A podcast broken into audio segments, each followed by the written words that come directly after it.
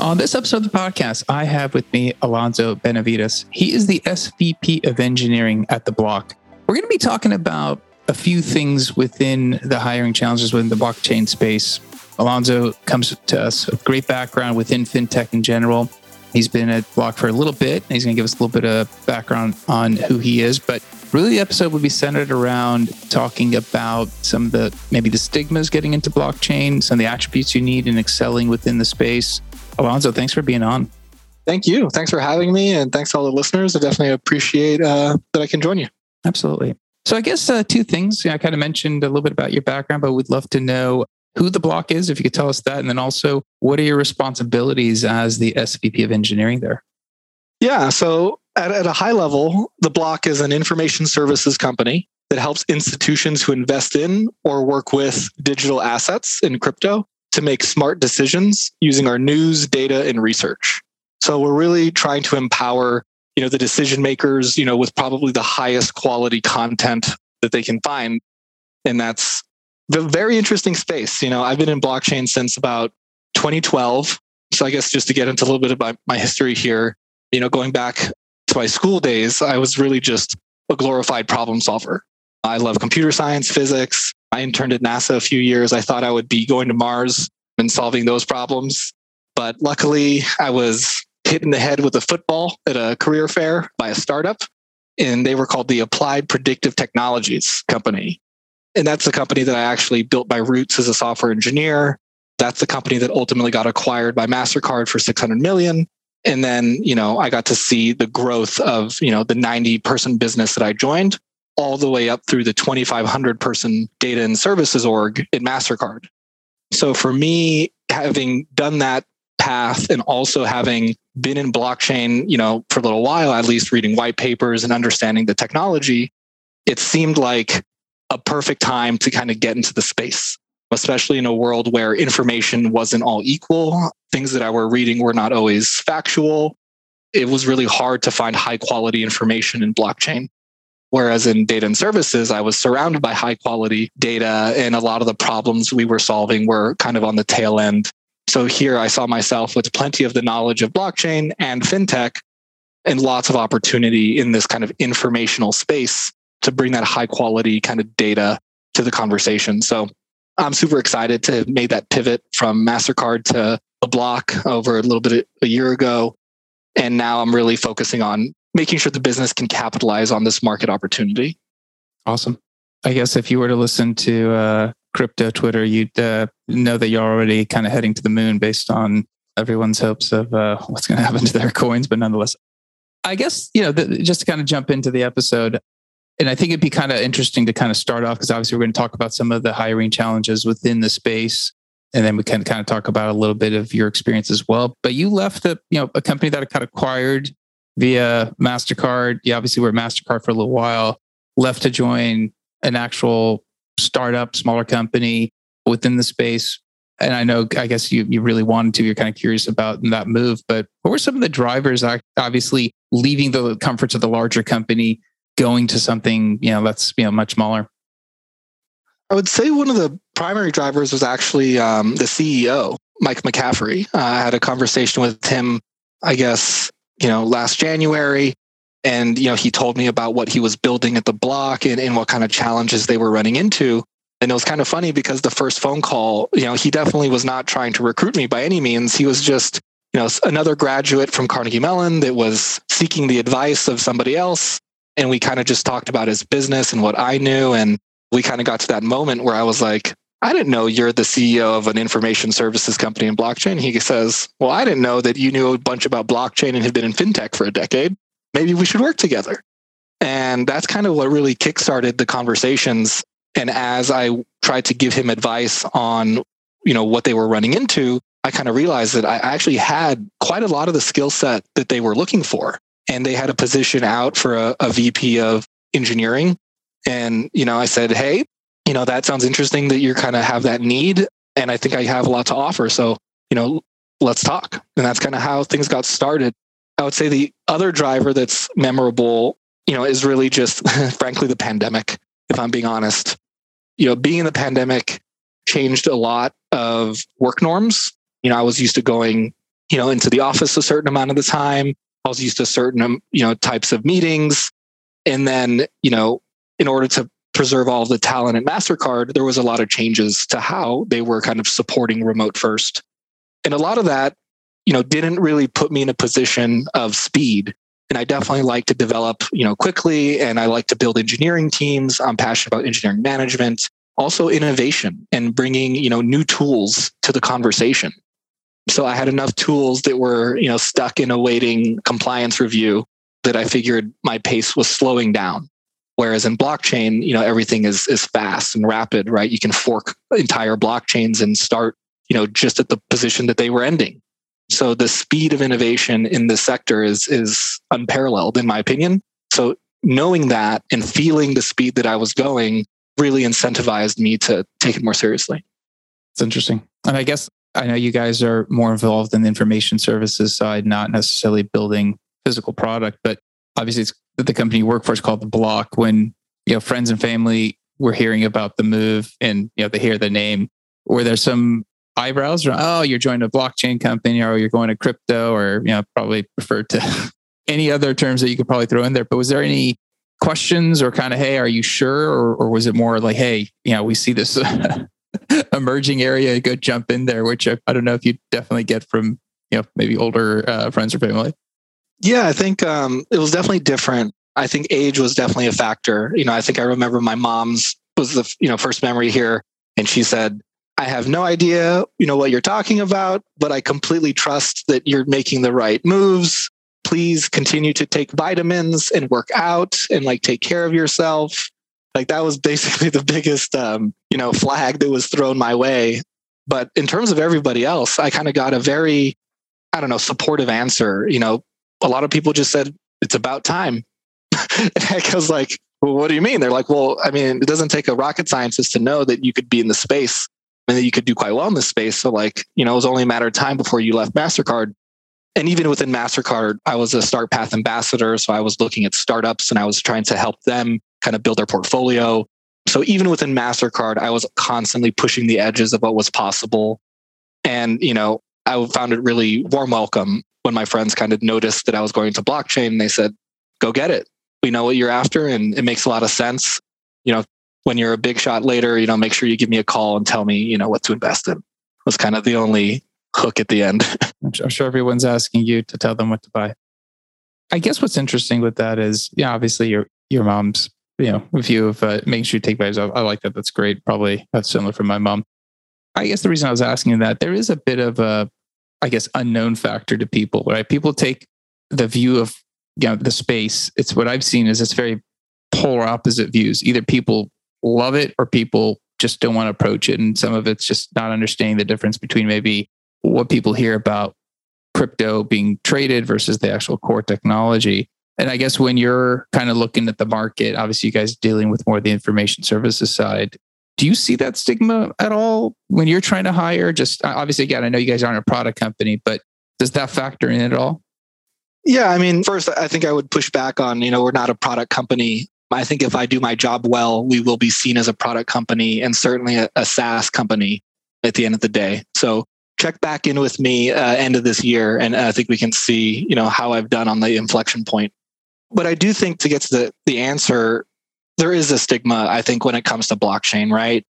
For a lot of people, it's just that it's volatile, meaning that how can you support these jobs if there's a downturn? That's kind of the classic question.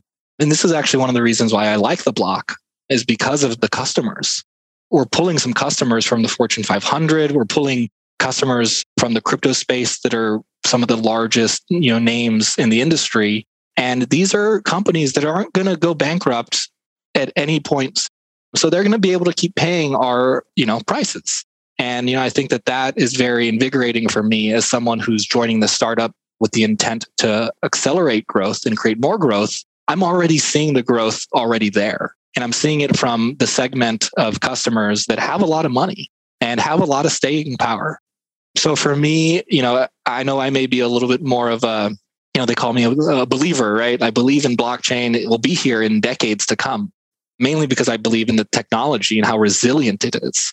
You know, I think of how I could attack a blockchain and how I could bring Bitcoin down And the reality is it's quite difficult. And that is invigorating to me as a product, right? At least as a product that we can all use, right? It's this distributed ledger technology and ultimately a, you know, store of value. So, you know, people might be asking like, well, how are you going to make money in, in a blockchain information space? And I think it's, you know, for those paying attention, there's a lot of ways to make money, right? High quality information is critical, right? If you're making a, a large deal or if you're, you know, at a key decision point, paying a little bit more money to have an extra 10% of a surety that it's going to work out for you, you're probably willing to pay that. So being in the high quality information space to me isn't very risky. If it wasn't the block, if I was at another area or another company that didn't have the reputation and the research team that the block has, I think I would be more concerned. But it's really, to me, if I'm being really blunt, you know, I think it's one of the, the safer areas of blockchain in terms of the types of companies that can run. You know, it's not a single token that dictates the success of our business, but instead the software that we build, the content that we create, and the connections that we build in the industry. And with our headquarters in New York, I think they've solved the part that I don't want to solve, which is the relationships and, and the, the connection with the you know uh, market movers. So I just have to come in and build world class software, and that's something that, that I think I can do. Yeah, just to, just to clarify, what I uh, I do believe that you guys are you know building a product. Uh, obviously, we could draw some analogies to similar businesses, but obviously you guys are doing it for the blockchain crypto space. I was probably referring to more of a, you know, actually trying to build a, you know, a token that you're going to release to the general public or whatnot. So maybe slight nuance that I was trying to imply there. But no, I think, I think it's interesting because what you just mentioned, you know, providing information that somebody would be willing to pay a little bit more for to be able to make a better decision. I guess just a side question outside of maybe what the topic was going to be when you're looking at that business and you're looking at a lot of the information that is available and you're seeing the general public and you know a regular person trying to make heads or tails of this i guess is the company focused more on those institutional larger companies or is it kind of trying to help i guess provide information to maybe those individual buyers who are trying to make their first dabble or purchases in in the crypto space? So you know I, I would say I mean, number one, we're a company that wants to look at both B2B and B2C kind of across the board, right? So we're very interested in having a perspective, you know, for the general public to kind of take into account and learn.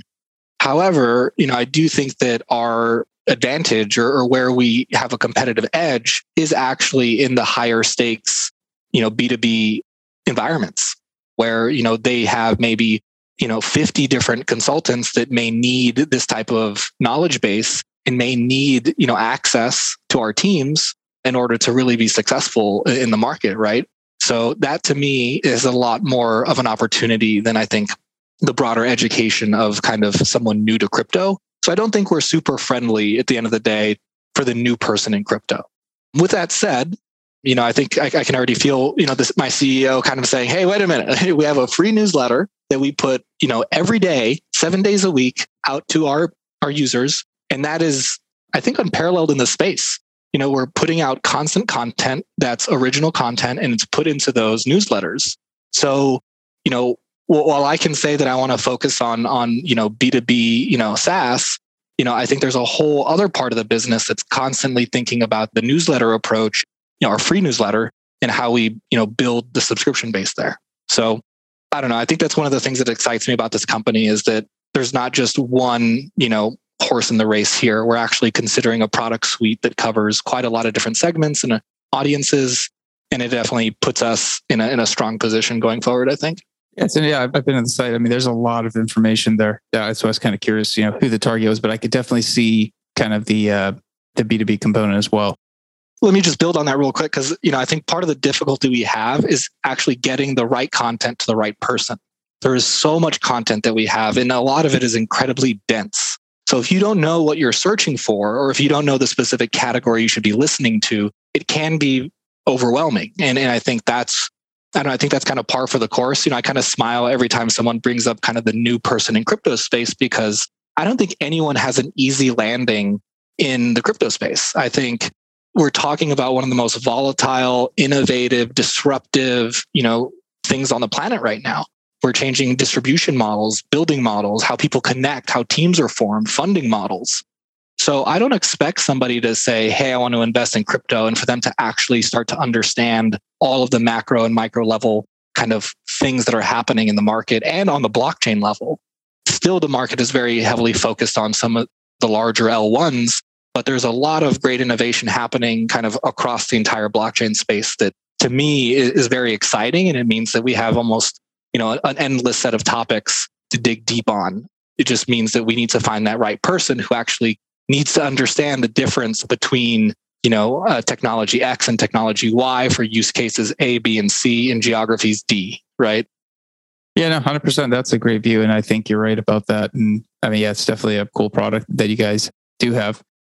Kind of to jump back to the maybe the topic i know uh, we could probably talk about some of the uh, informational side of the company for a while but i guess when you're looking at hiring and i mean i'm sure you're it sounds like you're growing your team you're trying to uh, build out more capabilities.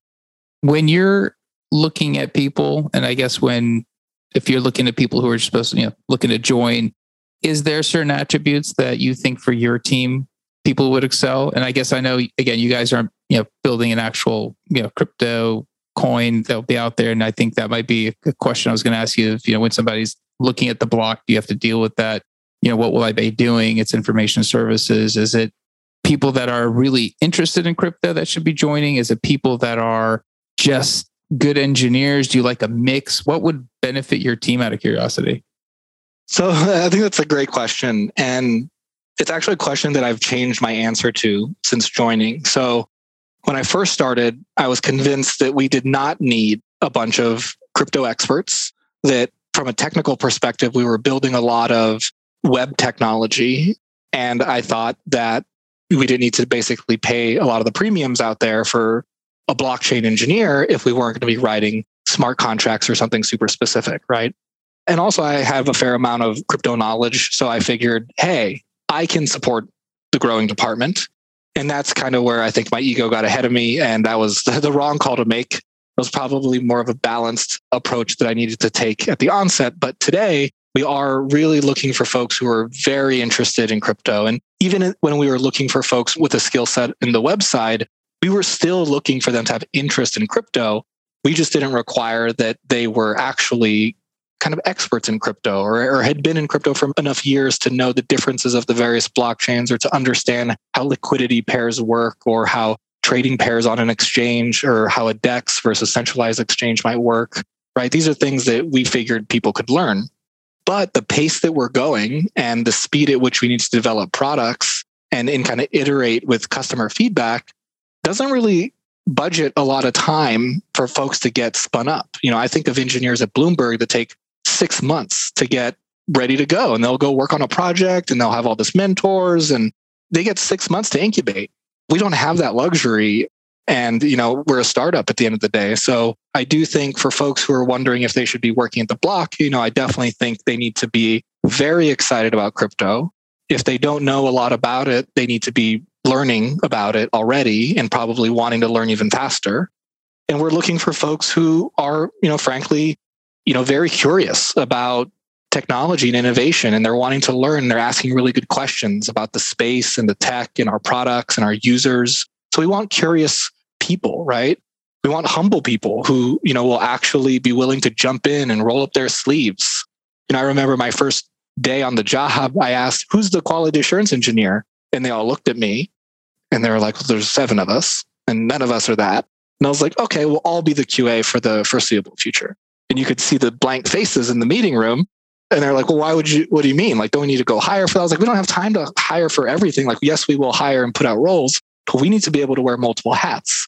So it doesn't matter what my title is. If what you're saying is that we need a quality view on, you know, this feature before it goes out, I'm more than willing. And so is the CEO for that matter. So we need to be really humble in what we do for the company. And then I guess the other two things that come to mind are, are about like tenacious ownership. So making sure that what you're working on, you're driving to completion, right? That you have high throughput throughout that process, that you're you know, acting as an owner of the overall problem just as much as the specific ask, right? We want to make sure that everyone's communicating. And if you don't have people expressing good ownership, then things are going to fall through the cracks, right? So we need people who are going to actually kind of run through um, the problem itself. And then the last part is, I think, respectful partnership. So making sure that as we go fast, we continue to, you know, take into account, you know, collaboration in a remote first environment. So how are you, you know, partnering with sales? How are you partnering with the research team or the editorial team? And how are you getting all of these different viewpoints to make the best answers for our customers? So those are all the top five things that, that I guess come to mind when I'm trying to figure out who I'm looking for, just aside from kind of the key skills that would come with a specific title or role. That makes sense. Yeah, I mean, it's it's kind of interesting that uh, I guess the need to have somebody who has that interest, maybe a baseline of what you guys are actually building out. I mean, it makes sense why you need that. And I guess you know, lots of companies within the crypto space hire across all kinds of geography, time zones, anywhere globally. Are you guys mainly, you said remote first? How's the team set up within that remote component? So I would say it varies by department. So specifically in, in product and engineering, we have the majority of our folks in the US or US aligned time zone. So some folks in Canada. And we also have a team member in Croatia who we've been working with and we've brought on full time. So we have mostly a US based strategy but over the last few months, I think we've been starting to consider kind of more and more additional geographies. I know we're, we're looking in Europe at a minimum for some overlap in making sure that we can support our global editorial and global research teams. I think they are, in a way, kind of more distributed than we are because, you know, I've been a remote manager well before COVID. You know, when I moved to San Francisco and continued to lead engineering teams, I was one of the only remote managers and I had to figure it out. Right. And you learn a lot of things that, you know, you have to change in your day to day approach. And for me, communication ends up being the biggest factor for any team that's trying to scale and go fast. So if people don't know how to communicate with each other and they're not, you know, getting to the right answers quickly, it's going to really drag, I think, the whole effort down. Right. So I was convinced that the closer we are in time zone, the easier it would be, the more overlap we would have in a day, the farther we would go on any given day. And this just comes from my experience working with teams all over the world, where in some cases, you know, you have to be very prescriptive, especially if there's a language barrier. You actually have to really detail out exactly what you want done by what time, exactly what the test is that it solves. But then you end up with a solution that maybe isn't as robust right? Maybe it literally only works for the cases you wrote down, right? And I don't have time to actually perfectly scope everything. There's a lot of needs of a growing business. So I need more people who can actually lead an effort and drive it to completion, not 50 people who are going to ask me, what is the first and the second and the third and the fourth task to do today? I need people who are going to self solve that for themselves. So, you know, we have definitely had a challenge, I think, growing the team, kind of thinking from the bottom up and the top down, making sure we have the right leadership, but also making sure we have the right, you know, uh, more junior engineers who want to build a career in blockchain and who are, you know, willing to do whatever it takes to kind of get there. So it's definitely been an evolving strategy over time as we think about what products we want to build and where that expertise is, frankly, on the planet. So I will say that we're becoming even more friendly as time goes on. But I do have a need now for, I think, even stronger, more senior engineers to make sure that we can kind of realize our goals this year. Interesting. I guess as you're looking at hiring more people in Europe, I guess, how would you adjust your management structure to account for maybe people who are, yeah, I know you have one person in Croatia, but other people sitting in other countries? I think the management structure now lends itself pretty well to that expansion and that growth. At the end of the day, I really believe in autonomous teams, right? Teams need a dedicated mission, they need cross functional people, they need everyone to be bought into the same kind of goal at the end of the day. So if I can iron out a lot of those things and make sure that they have the right leader, I think a lot of this stuff will self solve. We practice, you know, agile development at the block. So, you know, there are meetings every day that we have stand up to discuss the latest blockers and make sure that people are kind of getting unblocked at a timely capacity. And that's really my window into each team. So I can pop in on any team at a specific time and actually talk to everybody. So my calendar is usually quite crazy.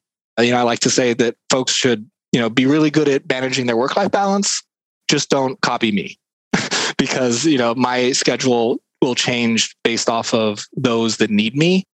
And at the end of the day, if I need to be up at 4 a.m. to help someone in Europe with something, like I would rather be there than not be there or have the meeting not happen. So it does mean that I have to be a contortionist when it comes to my calendar.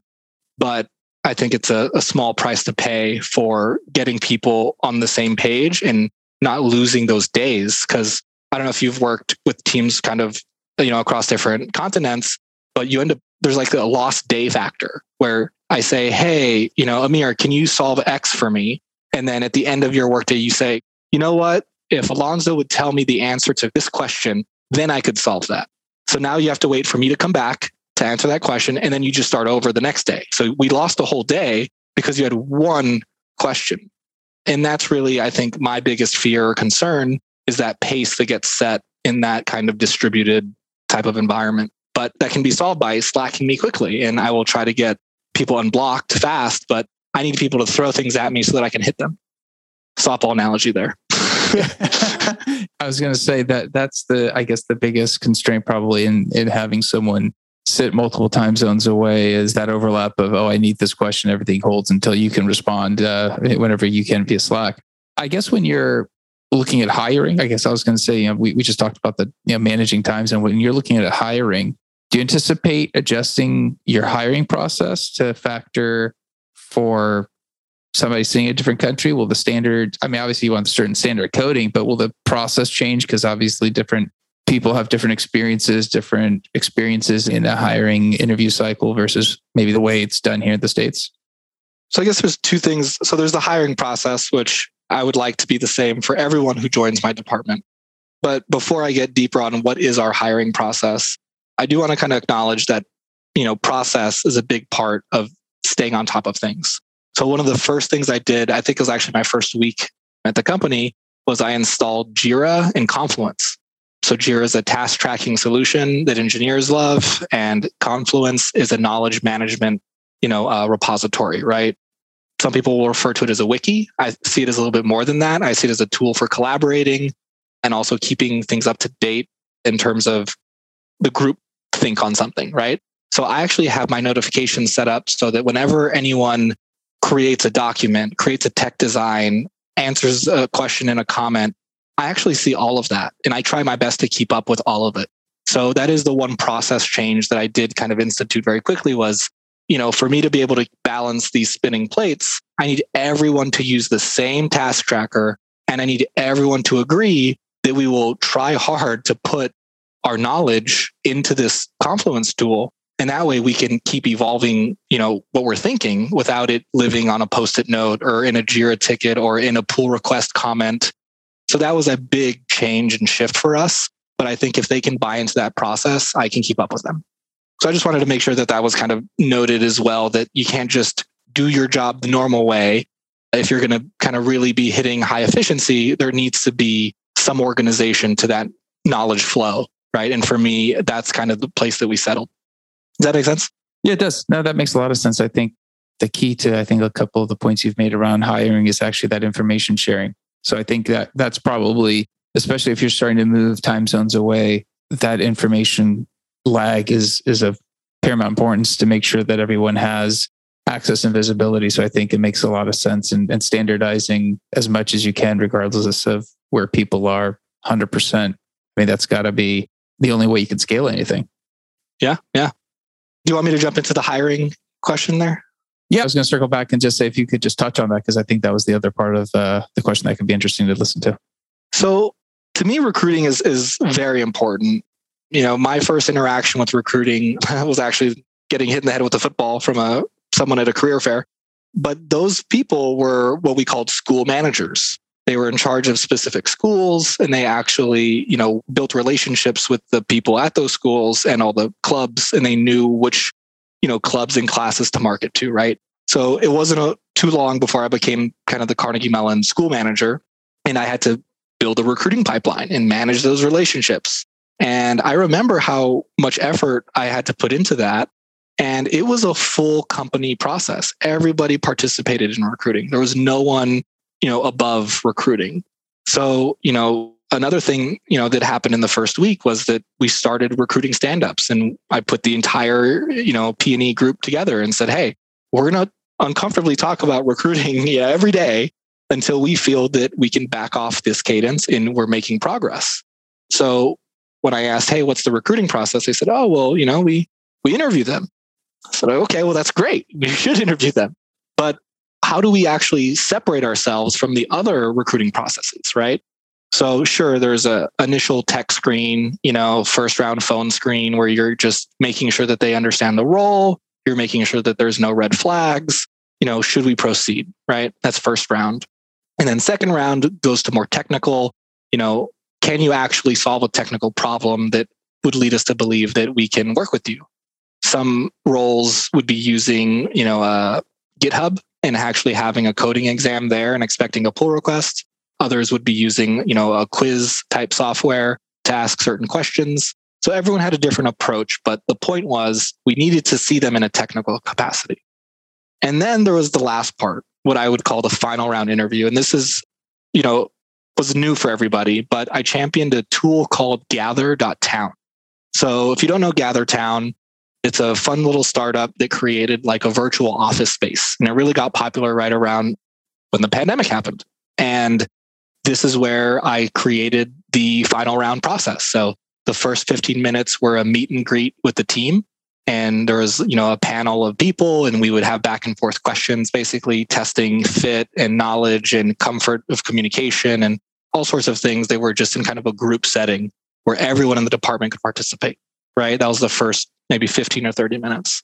And then that rolled into an hour problem solving session. So a smaller group, go to a different room in the virtual office and you know start your interview there and you know we will talk about the code that you wrote or we'll test things live but it's meant to be a very hands-on collaborative technical discussion right and then following that would be the c round kind of c suite interview we called it um, so if they were a software engineer they would meet with me if they were of other roles they might we might have a different leader from the management committee kind of step in and do those interviews but we wanted to make sure that leadership stayed aware of everyone who was coming in and kind of approved of, of all of those people.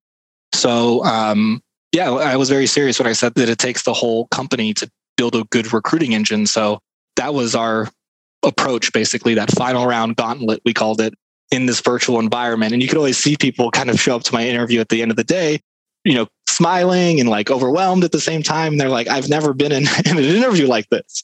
I said, that's great that means we're doing something right, right? We're here to innovate. We're in the most innovative space. So I'm not here to pop in on Zoom for 15 minutes and like ask you some scripted questions.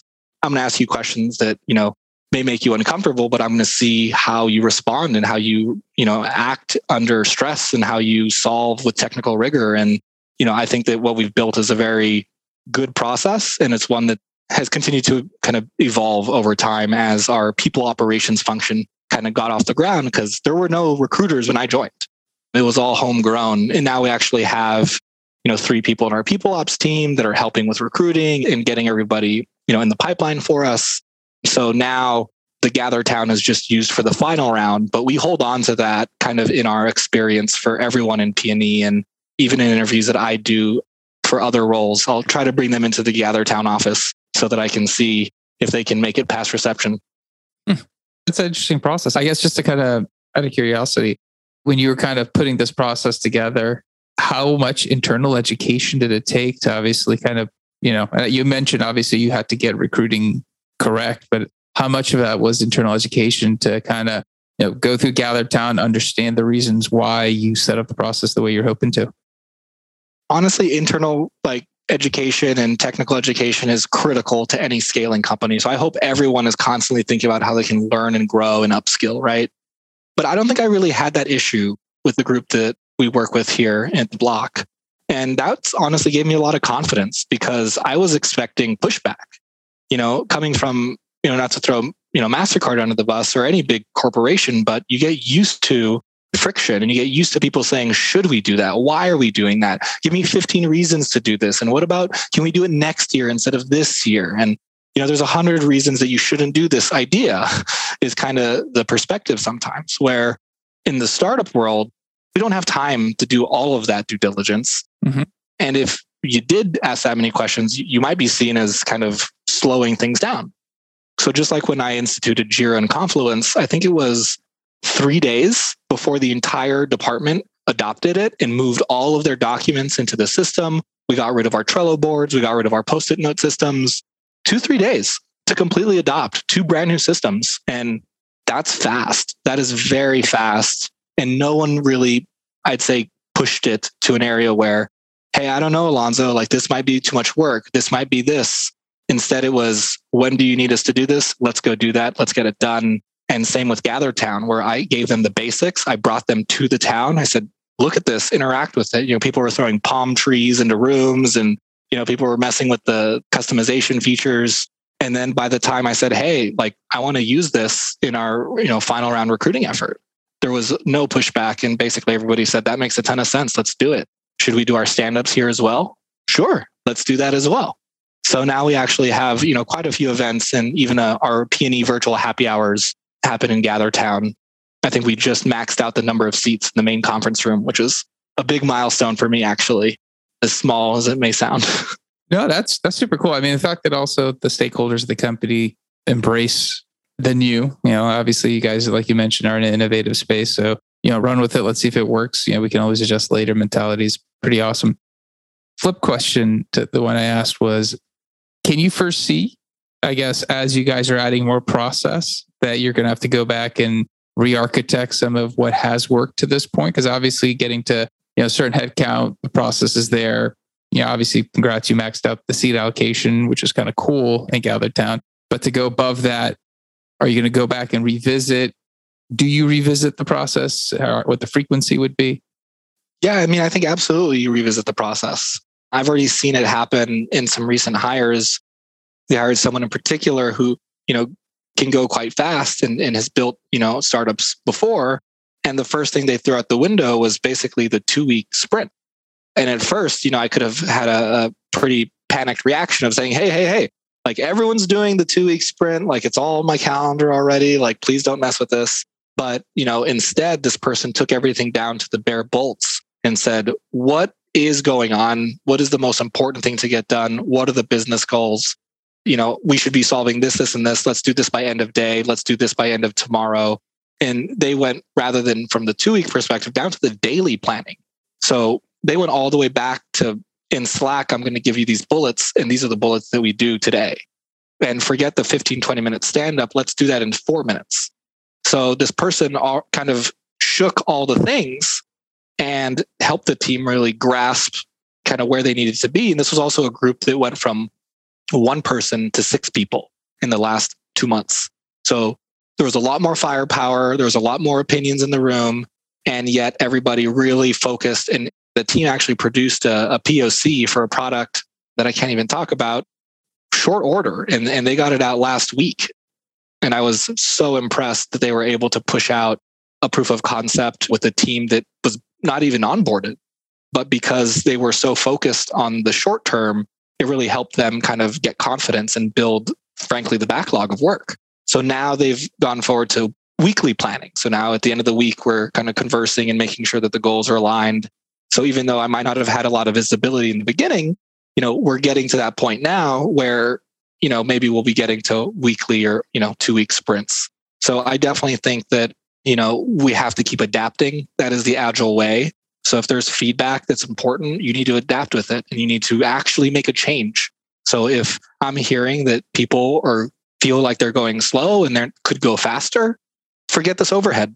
I'm not going to get rid of it for everyone in the department, but for your group, I believe in autonomous teams. And I've said that before and I'll say it again. Autonomous teams can make these choices, right? I just need to check in and monitor and, and make sure that the culture is ultimately going in the right direction. So yeah, absolutely we should be challenging process, especially when the stakes are high and we need to deliver on certain milestones, right? Or deadlines. I think that's when, you know, people really get honest with their feedback. Uh, hey, I can't do X or Y because this is in front of me. All right, well, what if I remove that? Can you do it then? Yeah, I can. Oh, well, then consider it gone. And that's the pace that we're going right now. And I think it depends on the team you're on. But um, I will expect kind of different levels of maturity on the planning side as long as we're in product exploration mode. Interesting. what's the reaction if you, as you're interviewing people to hire and you someone asks, hey, you know, what's the methodology look like? You know, you guys run a standard two week sprint and you're like, nah, we threw that out.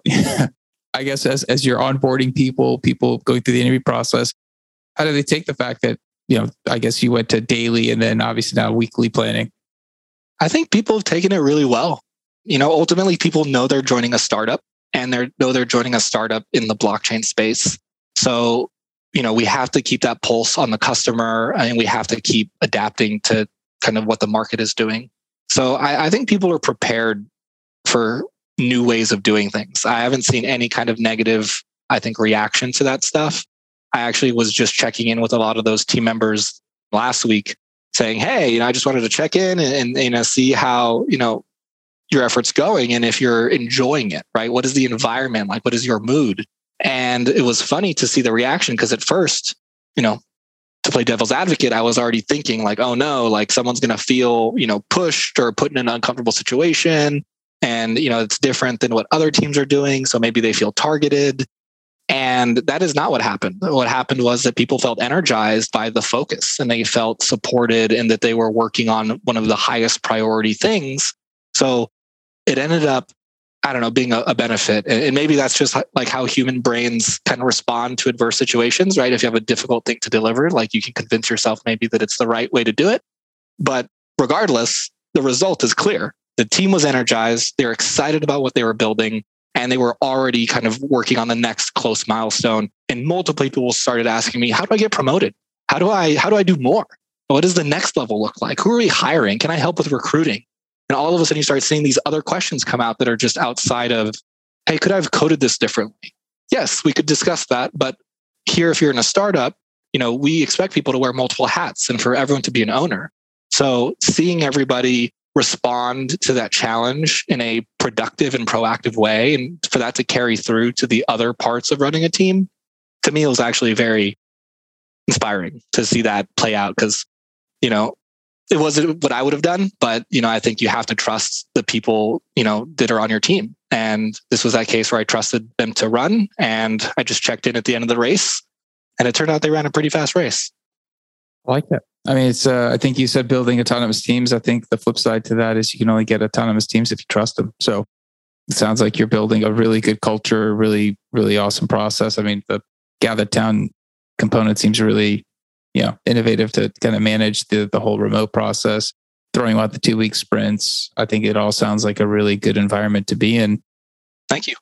Yeah, absolutely. No, I appreciate you being on and talking. I know uh, we went over a little bit, but uh, uh, you, you, had great insights. I'm, I'm glad we could uh, keep talking. If somebody wants to reach out to you to kind of touch on anything that you brought up on the podcast, what's a good way of getting hold of you? This is going to sound crazy as an answer. I can't believe I'm saying this in you know 2022, but you can DM me in Twitter. There you go. I think that uh, my DMs are open. I've been definitely keeping an eye on the space and on sentiment there. And so it's an easy way. And I only have like 500 followers, so nobody messages me. So if anyone were to message me on Twitter, you would literally be at the top.